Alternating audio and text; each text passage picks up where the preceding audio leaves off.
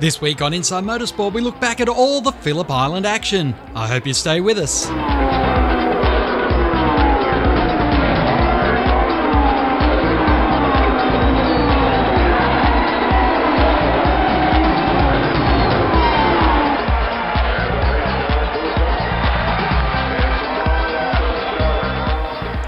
Craig Lowndes and Mark Skaife wrapped up their second L&H 500 in succession, a 1 2 finish by Team Triple Eight. We spoke to Craig Lowndes, Mark Skaife, and Adrian Burgess about the result. Congratulations, Craig Lowndes. Big events are just becoming your forte. Oh, look, I've always loved longer races. It's never been a secret of mine, and uh, and of course. Uh, this weekend has been sensational. I think that the, the speed that we brought to the weekend uh, with the car and the team was uh, was evident from the start. But of course, you know you, you, you, don't rely on that. You need teamwork and effort and strategy. And of course, the team provided all of that. I think that uh, Skaifey got away to a great start, kept, kept it clean for uh, you know the first almost half of the race we got in the car, and of course, uh, you know, it did get better as the race went on. More rubber went down. The car trended toward uh, towards us or for us, and uh, and then from there on in, we had some great battles at the closing stages, which uh, always kept keep a driver sharp, and it kept me and my mind uh, pretty active. It's uh, you know, it really was a, was a sensational day, and, and to get another victory with Skaifey was for me a you know a, a, pretty emotional one because it's you know it's been a long time you know that Skaifey and I have been teammates, and then of course rivals, and then you know partners, and of course now teammates. So it's you know, it's been been sensational, and uh, uh, really looking forward now to getting uh, in three weeks' time getting to Bathurst. Mentally, how much different is your mindset after this last 12 months compared to all the years you were battling away from 99 when you made the change back to uh, last year?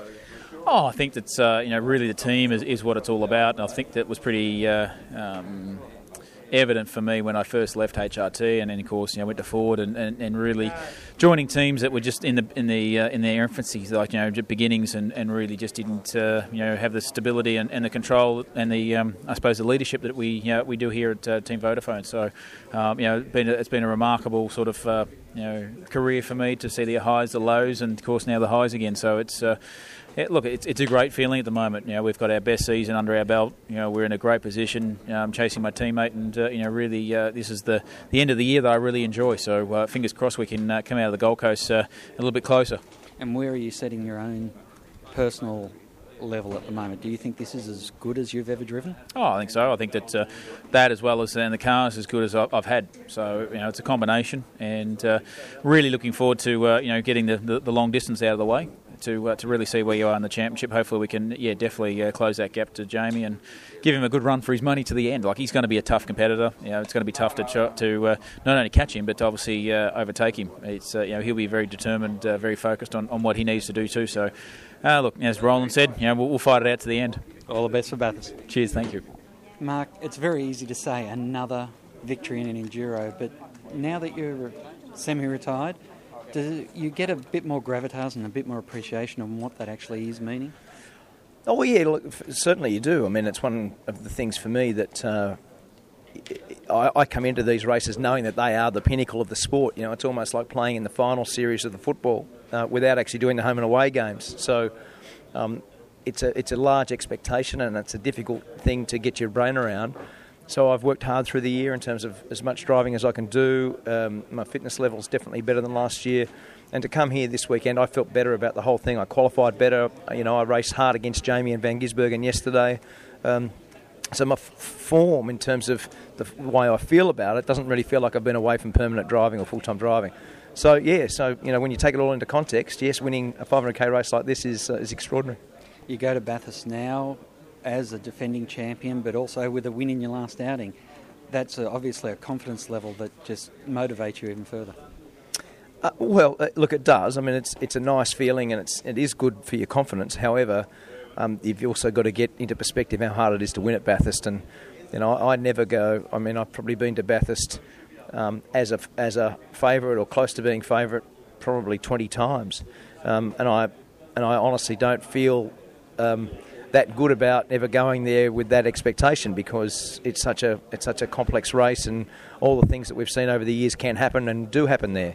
Um, however, all you can do is have good form, and all you can do is be well prepared. And, and I think you know today showed that the team's certainly very well prepared. The team's operating at a very high level, and for me, as long as uh, you know I, I keep my head down, and uh, and Lowndsey and I work together well again. Um, I see no reason why we can't be up there and in contention.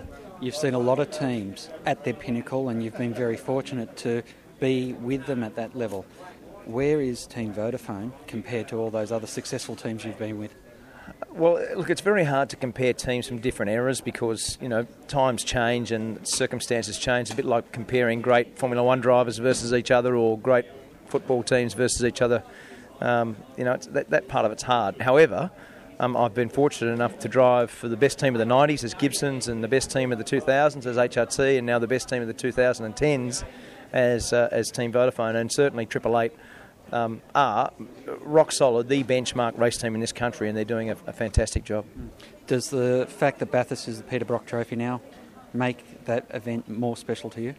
Well, it was great last year. I mean, so many races since it's been the Peter Brock Trophy that I've either led or been in contention to win, and haven't been fortunate enough to win until last year. So it was great to you know get my name on the Peter Brock Trophy. Was one of the things that Lowndsey and I spoke about afterwards. Um, yes, and it's you know clearly you know it has a lot of emotion. Five years on from his death, um, it has a lot of emotion. It's uh, you know it's something that's pretty powerful in the sport and something that you know Craig and I would both um, we would you know only be too happy to to, to, to win it. Skaifey, it's always great to see you on the podium. Congratulations once again. Thanks, Craig. Adrian Burgess, congratulations. 1 2 finish at the L&H 500, uh, the perfect start of the Enduros.